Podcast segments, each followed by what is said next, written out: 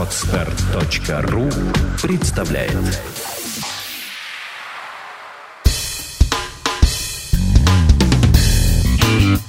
Малый бизнес. Сюрпризы недели. Программа для тех, кто имеет или хочет создать свой бизнес. Сюрпризы недели от петербургского правового портала ppt.ru. Неделя 26 с 24 по 28 июня 2013 года. Сюрприз недели. Снижение ставок соцвзносов в этом году не случится.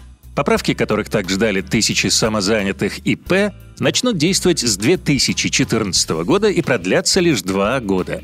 Кардинальные изменения содержатся в тексте документа, подготовленного ко второму чтению в Думе. Поправки противоречат позиции авторов законопроекта и его первоначальному замыслу, однако они пролоббированы Министерством труда и предварительно одобрены правительством. Об этом в пятницу сообщила газета «Ведомости». В таком виде принять документ во втором чтении рекомендовал Комитет Госдумы по труду и социальной политике. Второе чтение, предположительно, пройдет во вторник, сообщает издание. Ранее предполагалось, что взносы вернут на первоначальный уровень задним числом – с 1 января 2013 года. Напомним, с начала года фиксированный платеж по взносам для ИП составляет примерно 35,5 тысяч рублей. Ранее сумма составляла 14 386 рублей. формулу его расчета вставили два МРОТа вместо одного. Изначально принятие законопроекта подразумевало возвращение к системе с одним МРОТом – на прежний уровень взносы вернулись бы для тех, чей годовой оборот не превышает 300 тысяч рублей. Для более зажиточных дополнительно предусмотрен 1% от суммы, на которую лимит превышен. Сюрприз с продолжением. Согласно скорректированной версии документа об экономической амнистии, на свободу могут выйти 13 тысяч человек. Заведенные уголовные дела также прекратятся. Два документа на эту тему были внесены в Госдуму. В одном из них перечислены статьи Уголовного кодекса, преступления по которым подпадают под амнистию. Их порядка 30. Отдельно указывается, что амнистия не коснется тех, кто совершил преступление с применением насилия или угрозой его применения. Второй документ определяет порядок проведения амнистии. В частности, перечислены органы, которые будут принимать решения об освобождении. Напомним, президент призвал Думу объявить экономическую амнистию до ухода на летние каникулы – о необходимости скорейшего принятия амнистии Владимир Путин заявил на Петербургском международном экономическом форуме. Глава государства отметил, что амнистированы будут те, кто осужден впервые и уже возместил или готов возместить ущерб.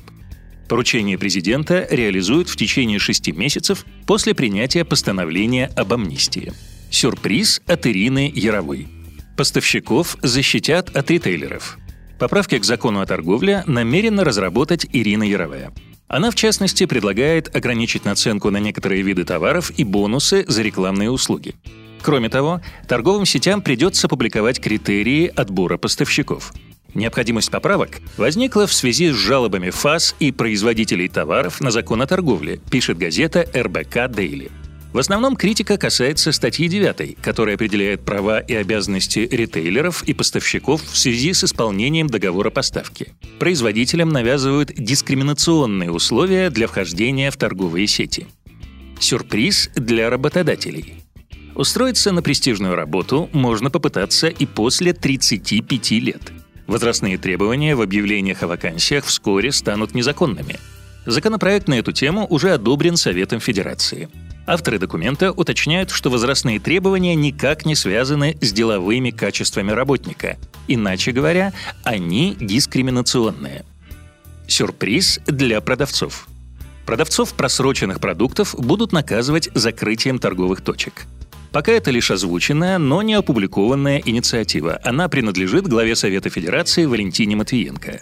Главный сенатор считает, что существующие штрафы за подобные нарушения ничтожны и никого не мотивируют. Идею главного сенатора поддержал главный санитарный врач Российской Федерации Геннадий Онищенко. Солидарный с ней и в Минсельхозе.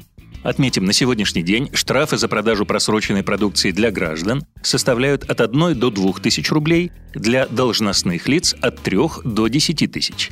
Предпринимателям грозит взыскание уже в размере от 10 до 20 тысяч рублей, юридическим лицам от 20 до 30 тысяч рублей. При повторном нарушении ИП заплатят от 15 до 30 тысяч рублей, организации от 30 до 50 тысяч рублей. Сладкий сюрприз.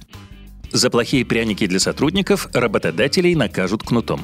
Санкции за плохое питание сотрудников внести в Трудовой кодекс предлагают московские власти.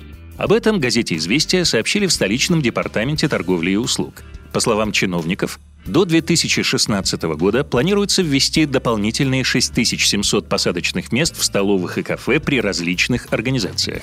Планируется заключать коллективные соглашения между работодателем, профсоюзом и местной администрацией по организации столовых и кафе при предприятиях и учреждениях. Если стационарное кафе открыть нельзя, то питание сотрудников может быть обеспечено с помощью кейтеринговых компаний, вендинговых аппаратов и мобильных точек питания. Еще больше новостей и полезной информации для вашего бизнеса на петербургском правовом портале ppt.ru. Сделано на podster.ru Скачать другие выпуски подкаста вы можете на podster.ru